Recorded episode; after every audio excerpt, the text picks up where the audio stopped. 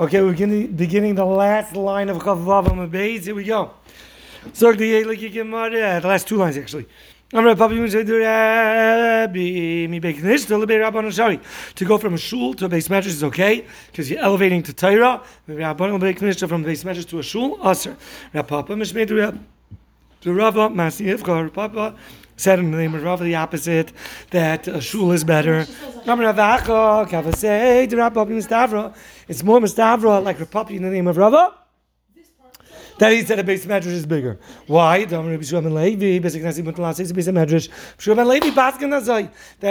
shul can be made into a base medrash. That's Tzedakah better. That the girsa in the name of Rava, that from a shul to a base medrash is muter. That's the correct girsa. So the Gemara does back upon my dictionary saying the pasuk is based Hashem.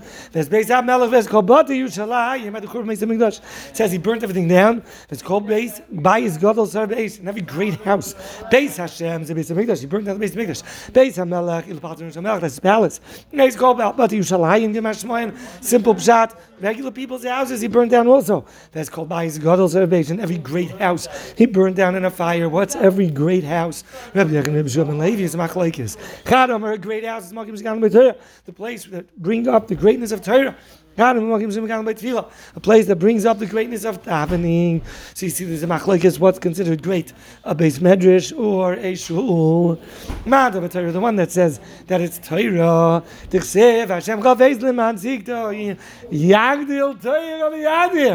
Hashem made Torah great. So you see from here, Torah is considered a great house. Tell over the great miracles that Elisha did. And Elisha performed his miracles through Tefillah. So you see, Tefillah also is a greatness. So tomorrow, we're not sure who says which over here. Reb Shurab Levi or Rabbi Yehuda, who said what? We'll prove to you that Reb Shurab Levi that says Bayis Gadol is a place of Torah, because we know Reb Shurab Levi's psak b'negeh to a shul going to the Beis Medrash. It must be that he also Bayis Gadol is a Beis HaMedrash. So he said that if you sell a Sefer Torah, you're not allowed to downgrade to buy Sifrei Nevi'im and Ksuvim. You're allowed to sell an old Sefer Torah in order to buy a new one. What's the truth? Since you're not upgrading, usher, not allowed to sell a Sefer Torah unless you're going to upgrade. If you buy, there's nothing to upgrade. You're not allowed to sell it.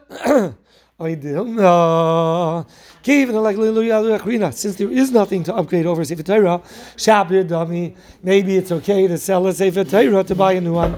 So we're going to try to prove it. It's going to take a little while till we get to the proof. Toshima.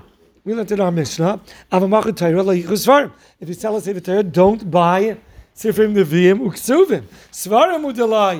You're not allowed to downgrade to other Svarim. Hatar Batar Shabadam. Here's the Chmashma. If you're staying on an equal level, it's okay.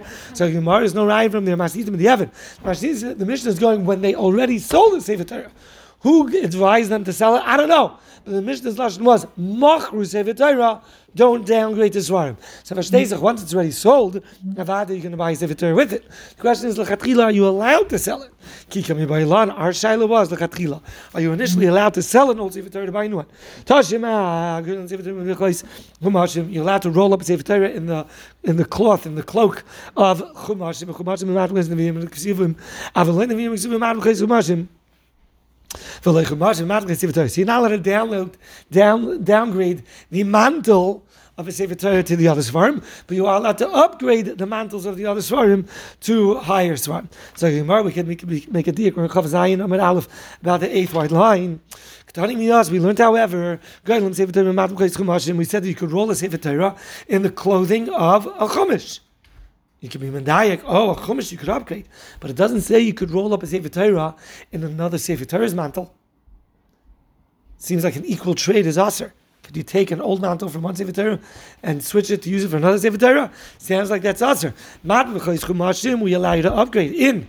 But Matmachos Sefer Torah, from a different Sefer Torah, it sounds like you can't take it off and put it onto a new one. Lies, you see, an equal trade, L'chayra is Aser. No. What? Like we learned about Kohanim.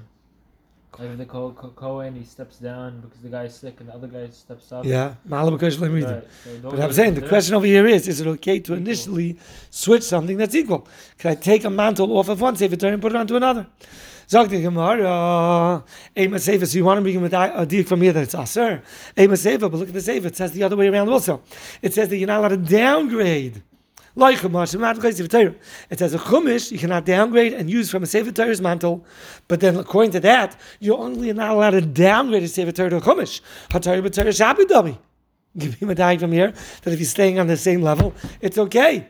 So you have opposite Diukim from the Raya and the Sefer. It must be that the Raya and the Sefer are not available to make the Diukim from. You cannot make an inference of a Diuk from these two pieces. Tashema. When you can Sefer Torah, you're allowed to, when you're transporting Sefer Torah, or if you have a limited amount of space in the Oren, you're allowed to place one Sefer Torah on top of another Sefer Torah. So the Gemara of a Torah, you can also put a Torah on a Chumash. You can't put a Navi on a Chumash. So you see from here, Clark, you could put a Torah on another Torah. It sounds like equal, you're allowed to prioritize one Sefer Torah over another, even though if equal. So you could sell a Sefer Torah for a newer one. So you're bringing a Raya from placement? You can't bring a Raya from placement. It's impossible to go through life if you don't allow piling one Sefer Torah upon another. Why? Because if you're going to tell me that piling one Sefer Torah on top of another is Aser, how on earth could you even roll up a Sefer Torah?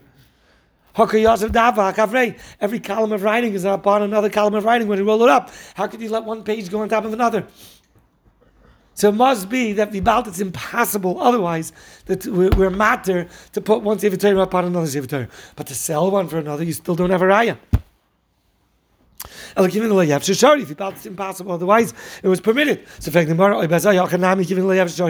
you also should say the same things, it's impossible to go higher, we should allow it. Well, from what? We're saying just like the rolling, it's impossible without it. You have to roll and put one page on another. So to placing, you're not going to have enough room and you're allowed to place one on top of another. But you don't have any raya in terms of selling one for another.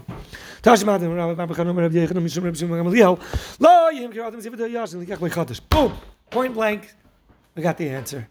Don't sell an old Sefer Torah for new one. Whoa. Even that's not a clear raya. Why? Because Hatam Mishum Shiyusa. Maybe over there he's telling you not to sell an old one, to hire a sefer to write a new one. Because maybe before it's done, something else is going to come up, you're going to lose the money, and the new Sefer Torah is never going to end up being written. Like we said, we have a concern about a shul. You're not allowed to knock down an old shul until you have a new one already built. So maybe there's a concern of pshias. What was our shaila about selling an old one? It's already ready, it's fully written, and it's just waiting to be bought and picked up. What's the halacha?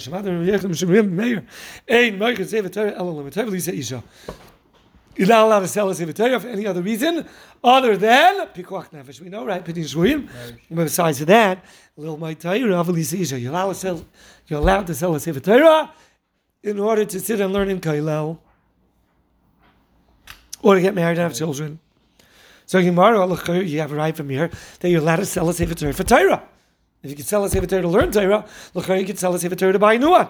It seems from here that an equal exchange is muter. So in Gemara is no raya. Maybe to sell a Sefer Torah in order to learn, that you could do. Learning means to Maisa. So selling a Sefer Torah to learn Torah is elevating the Kedusha because atam maybe the Maisa. But to sell a Sefer Torah just for a new book, for a new Sefer Torah, maybe it's still Aser. And Isha, Nami, maybe you can sell a Sefer Torah to marry Isha. Why? Because it serves as the purpose of the entire creation of the world. The Abraham created the world like the Torah. Because Baruch did not create the world to be desolate and empty of people. Yitzhak, Baruch created the world to be filled up with humanity. Avol Torah, B'Torah, Loi. But just for another Sefer Torah, not to learn. Just to buy a new Sefer Torah. Maybe it's Aser. So we still don't have a proof. That's the final Raya. Person is not allowed to sell a Sefer Torah, even if he doesn't need it. Who doesn't need a Sefer Torah? There's a mitzvah to say for every single year to own a Sefer Torah. Here's the one. Huh? You bought one already. Ah, very good. He already bought one. He was Yaitis Mitzvah, or he wrote one. Mamish, the original Mitzvah is to write a Sefer Torah. And then his grandfather died and left him a Sefer Torah Yerusha. So he has two. And even on that, the Gemara says, you're not allowed to sell a Sefer Torah, even if you already have one that you yourself wrote. Don't sell it. Even a person that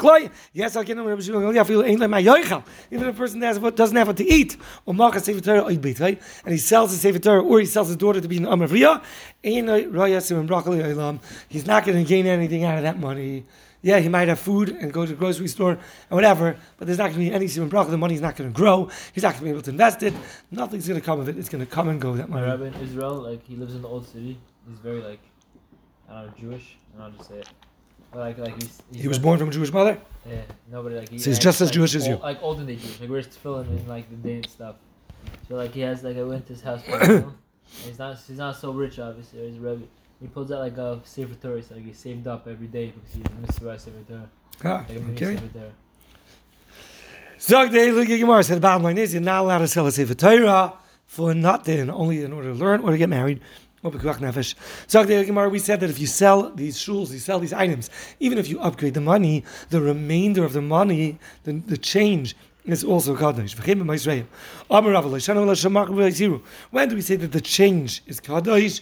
Where you sold a Halaga item, and now there's leftover money from the sale. So that money has the Kedusha of the Chafza on it. So the money has to be upgraded.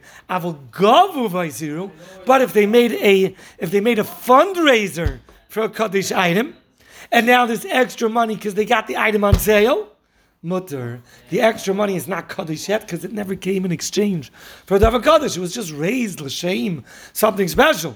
But l'maisa, there was no Kedusha that went into the money, so the extra money from the fundraiser is Muter to use for mundane purposes. Abaya challenged Rava, and he says from a brayza, our brayza says, when do we say that the money is Kaddish shalei hisnu? If they never made a stipulation, if they never made any conditions on the money, avil hisnu. But if they made conditions, afilu d'chsus. It's even okay to use for a communal messenger guy that goes to the government, like a delegate, a lobbyist, is mutter. So it's a mundane purpose, but it's communal funds.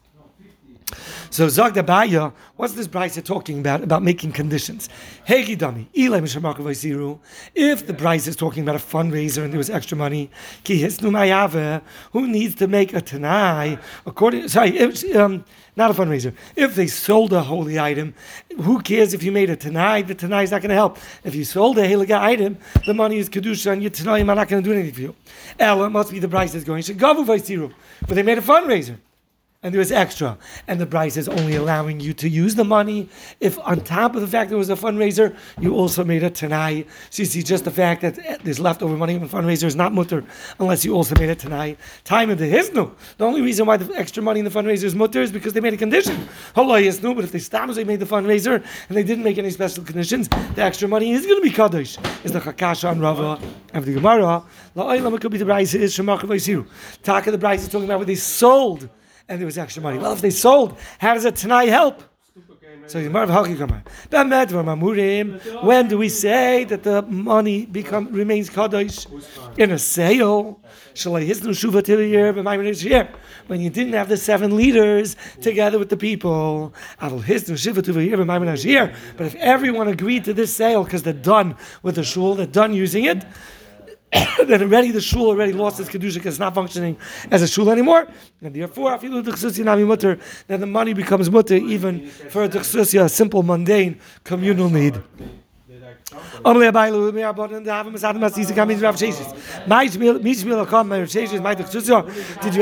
Sheshes what a Duchsus is? Amalei. Haki Amar of Sheshes, Parsha, Prasha Damasa, a messenger of the city. Whenever we have an emergency, we have to send a delegate to the government to talk on our behalf. So you got to pay a guy. So we could use it's a regular, simple, mundane need of the community. The bottom line is, if we have Shuvah Tuva here, so they're able to stipulate that they're done with the shul, it doesn't have Kedusha, and the money is mundane money. From here we see, if you hear a word and you don't know what it is, you can ask it from somebody that's commonly, he's very often around the rabbis. Even if he might not be the biggest Talmud Chakam himself, the fact that he's around the Talmud Chakam very often, it's impossible that he didn't hear from a great man the meaning of those words.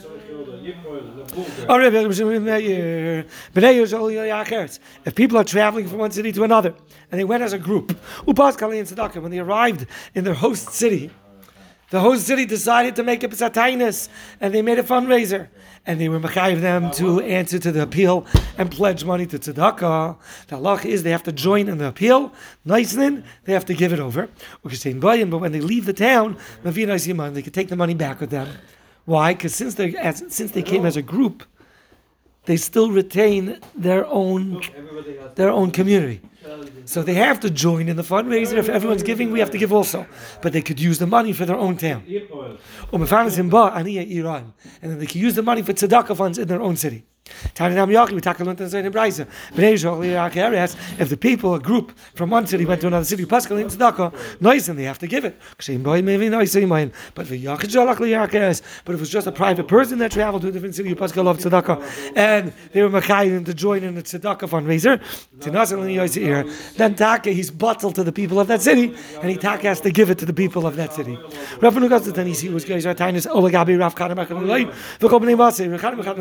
And his community, they all went to join Rav Huna.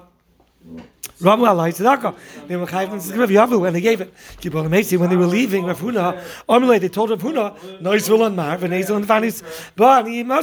give us back our money so we could be mafarnes, the people of our city. Rav Huna told them, Tanina, we learned in the Mishnah, when do we say that you get back your money? If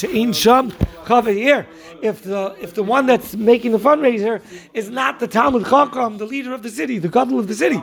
But if the chaver is involved in the fundraiser, you have to give it to him. And all the more so that your own aniyim and your little suburb and village over here, they're samech on my big organization's tzedakah anyway. So Mamela, you don't take it back with you, it stays with me. You're not allowed to sell any holy item that was used by a rabbin, by a tzibur. You're not allowed to sell it to a private guy for his own private library. It's a downgrading Kedusha from being used by a minion to being used by a private person. Said, you're going to tell me that that's a limitation. There may be also from a big city to a small city. Every time a city goes and sells a Sefer Torah, a shul, svarim, from one shul to another, you have to start counting up how many members they have in the shul. There's no such thing. In the Mela, you're also allowed to sell from a minion to a private person as well.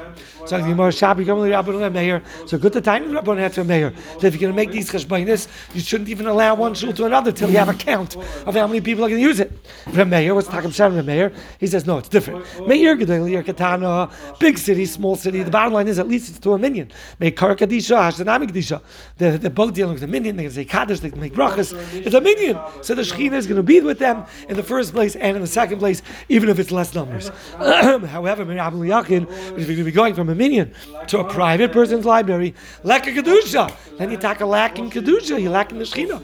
And therefore it's Asr. Rabbanan, why do they say that the same way from a big minion to a small minion is muter, so too from a minion to a private person muter? Because they taina, if you're worried about who's going to use it from a minion to not a minion, then even in my situation also you have to be choshesh from a big minion to a smaller minion, because safe. It's a bigger Kvod Hashem when it's a bigger minion. So if you're telling me minion to private person is an issue, then also a big minion to a smallish minion should also be an issue. So I'm dealing Mishnah. Ain't Mark Bezak Knesset allowed tonight. You're not allowed to sell a shul forever. If you sell a shul, you have to sell it. It's like disrespectful to sell it down the river. If you sell a shul, you have to sell it with strings attached. That if you ever want it back, you can get it back. That's how you sell a shul. Shem Yirtzu Yakziru. That if the seller wants to buy it back, then the buyer has to give it back. Divrei Meir. What? A house you could sell down the river. What? What about it? Yeah, it's not so poshut. Unless I specifically said in the first place that It's still my house. That's why the combination in the front door is bias. It's my house. Anyway. Sagt der Gemara, sagt Mishnah, you're allowed to sell it forever, and we don't have a problem. That's what we pass in.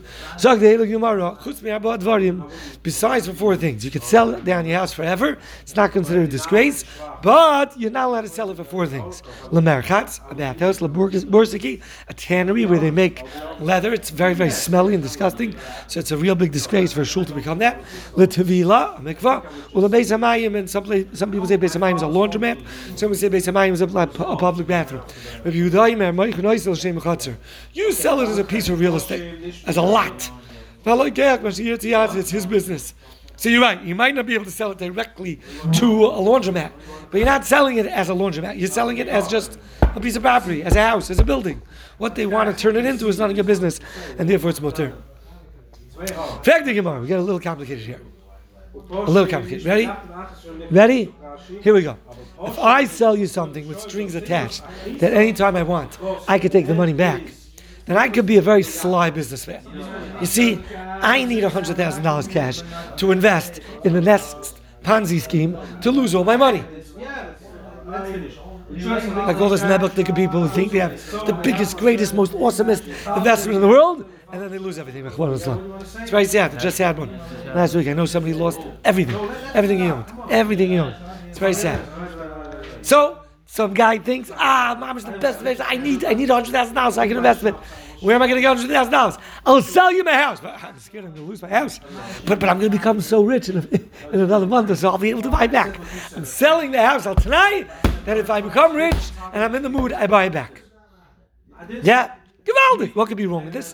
What's wrong with this is that in disguise, this is really a loan. I need to borrow $100,000 for a month to invest. Who's gonna lend me $100,000? No one's gonna lend me. So I make it a sale. But it's not a sale because it's going right back in a month. Basically, the house is like a mashkin. It's not really a sale. If I could always have the strings to pull it back, then it's not really a sale. I never cut the strings. I never really fully, totally gave it to you. So b'etzem, the house is just a mashkin. Okay, what's the problem with that? The problem is that when I do the deal back after a month, very nice, you get your $100,000, I get my house, everything's good, Shalom Yisrael, right? But you lived in the house for a month in the meantime, free of rent. It's ribbis. I borrowed $100,000 from you. I gave you a mashkin. You used the mashkin. You saved yourself $2,000-$3,000 a month rent by using my house. And then we do the deal back. I borrowed $100,000, but I gave you back $100,000 plus 2 months rent free in a house. Ribbis. Frag the Gemara, we have the same problem with the shul. You're telling me that whenever you sell a shul, it has to be with strings attached, then it's not really a sale. So if the buyer is using the shul for 10 years and then you pull it back, it's very nice, the sale goes back, but it ends up that the buyer for all this time was using the shul rent free. It's the ribbis. That's the shadow of the Gemara. According to a mayor that you could only sell a shul with strings attached. Hey, how could the buyer live in it in the interim all the time? When it ends up being reversed, it's going to turn itself into ribbis. He was going according to the Rebbe Huda. Rebbe Huda holds tzad echad ribbis muter, meaning like this: not necessarily is this thing ever going to be a loan. It could be I'll never buy it back. And it's a sale. It's not for sure a loan. It might be a loan. Flip a coin. If I make it very rich on the Ponzi scheme, I'll buy it back. If I lose all my money, I won't buy it back. Only on one side of the coin is it actually going to be a loan with ribbis. On the other side of the coin, it's a sale. So when I do a transaction that has two choices, it might be a sale, and for the interim right now it is a sale, but it might become a loan and then retroactively it was alva, maybe with ribbis. He holds that's mutter. That's not considered a problem with ribbis. Yeah, that's Rabbi Yehuda's shita. So the Gemara, the Tanya, we learned in the Brisa. If you had a loan and a buyer was going and a buyer was going and he gave $100,000 to the seller, and now the seller owes him money. And they turned the land, instead of just being a collateral, they wrote it down as a sale. So halakha is like this. If the original owner is the one that's staying in the house, and the buyer, or should we call him the lender, has rights to collect it in case the seller doesn't pay up the loan, so that's fine. He has a lien, he has a sheep and a karka. That's all it is. As long as the seller is staying in the house, no problem. Muter. But like Peiris, but if the buyer is the one that's living there the whole time, if he's getting the usage, then it's going to be Ribbis. He's getting all that use out of it.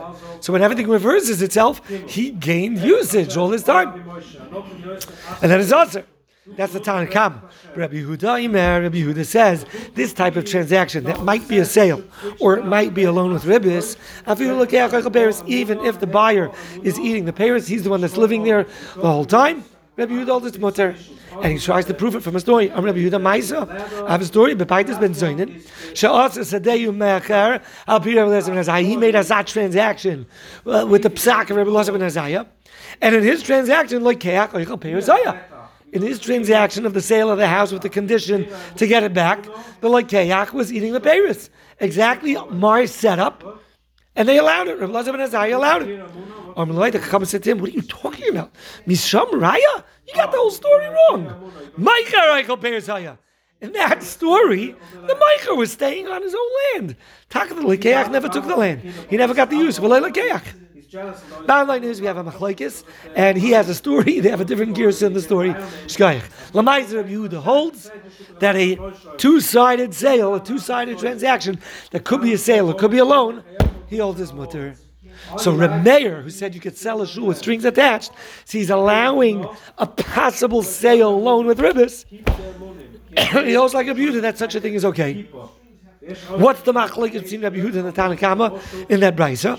My benayu. The crux of the machlokes is tzad echad b'ribbis echad benayu, where one side of the transaction may become a loan in ribbis. That's the machlokes. Ma'aseh v'tzad echad b'ribbis muter. Reb Yehuda holds it's okay. Ma'aseh v'tzad echad b'ribbis aser. Rava gives you a different teretz how Reb Meir can allow the sale with strings attached. It could be in this bracha Reb Yehuda and the Tanakama both hold tzad echad b'ribbis is aser. So what's Reb Yehuda arguing with the Tanakama? They're arguing about entirely a different point. The people in the Tanakama are arguing about Ribbis and Manas Lahakser. They both hold its Ribbis, and it's Aser. But what happens if we make this condition that in case Itaka do the deal back, and it retroactively turns into a loan, and you were living in this house for 2 years rent-free, if we turn it into a loan, and retroactively you were living there, you have to pay me all the rent for the past 2 years. In case it reverts into a loan, anything that you gained out of it, you'll have to give back to me. So it shouldn't be Ribbis. The Ribbis will end up being reversed.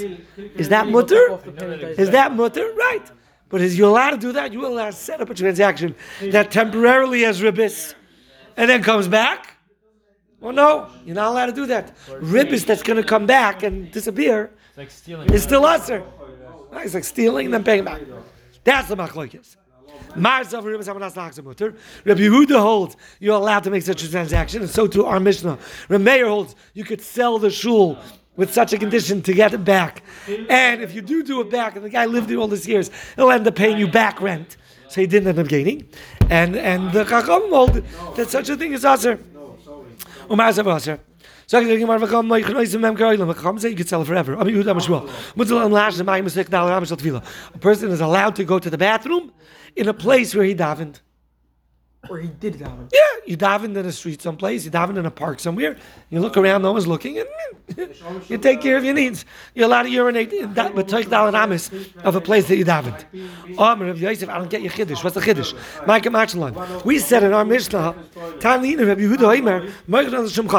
that you sell the shul as a piece of real estate, and we'll Likiach Mashigis Yasa. Rabbi Yehuda allows you to do anything and even turn it into a bathroom. Now, even the Rabbanan that disallow it, they're only not allowing it like a Beis HaMayim that had Kedusha consistently built into it. Oh, that they only can sell if it's going to turn into a public bathroom. But Dalet Amis, the like Kedusha but Stama Dalet Amis, where you want Stavint that never had a Kviyas of Kedusha, why? That doesn't have Kedusha that limits future usage. So what's Shmuel's Kiddush? That you could urinate where you went, where you once davened. Zog the Gemara. Tani Rav Nachman made Rav Nachman. A Tana taught in front of Nachman. Spalom Marchik Dalan Amis Mashton. Someone who davens has to move away Dalan Amis and then go to the bathroom. Ooh, so you see, you're limited, right? That Mashton Mark Dalan Himself. The guy who goes to the bathroom has to distance himself 4 amis and then he can daven. So the saver, we understand. The guy who went to the bathroom has to walk away. You have to keep away from all garbage. So you understand, if you went to the bathroom, you have to walk away. But a guy who davened has to walk away 4 amis before he goes to the bathroom. Why? If you can tell me anytime you daven somewhere, you have to walk 4 amis away in order to use this bathroom, you can tell me every single street in Narda is Kaddish, and you can never urinate in any street, because every street corner at some point was used for people to daven. So the Gemara, the fact that a guy goes to the bathroom, I skipped. Don't learn Yarchik, that you have to walk away from Amis. What it means is, in time, Yarchik in time, you should wait for Amis before going to the bathroom. Or you should wait for Amis time before davening. What? 3 seconds. Before you go to the bathroom, after davening, wait a few seconds.